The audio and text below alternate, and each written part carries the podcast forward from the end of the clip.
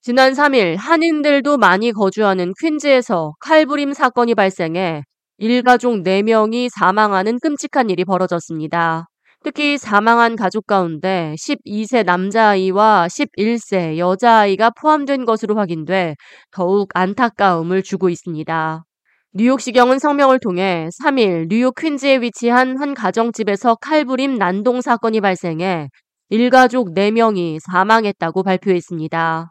제프리 매드리 뉴욕시경 치안 총감은 기자회견을 통해 3일 오전 5시 10분경 퀸즈 파 라커웨이 비치 22 스트릿에 위치한 가정집에서 10대 소녀로부터 신고 전화를 접수받았다며 당시 소녀는 사촌이 우리 가족들을 칼로 찌르고 있다고 말했다고 전했습니다.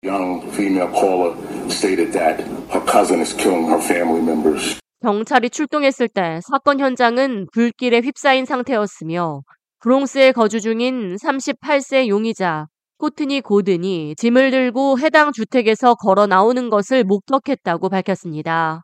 이에 수사 경관들이 다가가 해당 주택에서 무슨 일이 발생했는지 듣거나 본 것이 있느냐고 묻자 용의자가 바로 칼을 뽑아들고 뉴욕시 경관 두 명을 향해서도 칼부림을 벌였고 그 결과 한 명의 경관이 목과 가슴에 그리고 다른 경관은 머리에 부상을 입고 인근 자메이카 병원으로 이송됐다고 전했습니다. The officers, you know, they engaged him in basically a casual conversation. Hey, did you hear anything? Do you know what's going on?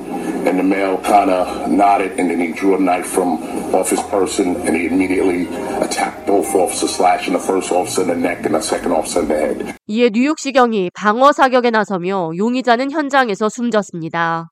뉴욕시경은 용의자 고든이 과거에도 가정폭력 및 교살 혐의로 체포된 전과가 있는 인물이라고 밝혔습니다. 수사당국은 자신의 친척인 일가족 4명을 칼로 찔러 살해한 용의자가 범행 직후 집안에 불을 지른 뒤 현장을 빠져나온 것으로 파악하고 있으며 화재로 인해 사건 현장으로 바로 진입하는데 어려움을 겪었습니다.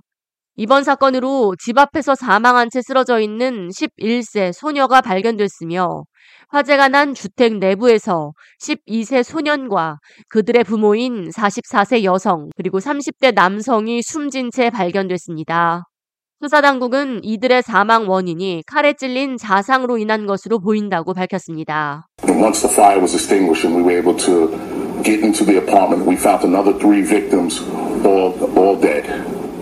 We believe everyone who is dead, the family members, the four family members were all because of stab wounds. 사건이 발생한 주택 인근에 사는 이웃 주민은 이들은 매우 평화로운 가족이었으며 특히 아이들이 사랑스러웠다고 전했습니다. 이어 어떻게 연말 크리스마스 시즌을 앞두고 친척이 일가족을 살해할 수 있느냐고 반문하며 너무 안타까운 마음에 꽃다발을 사서 희생된 가족이 살던 주택의 현관 앞에 두었다고 말했습니다.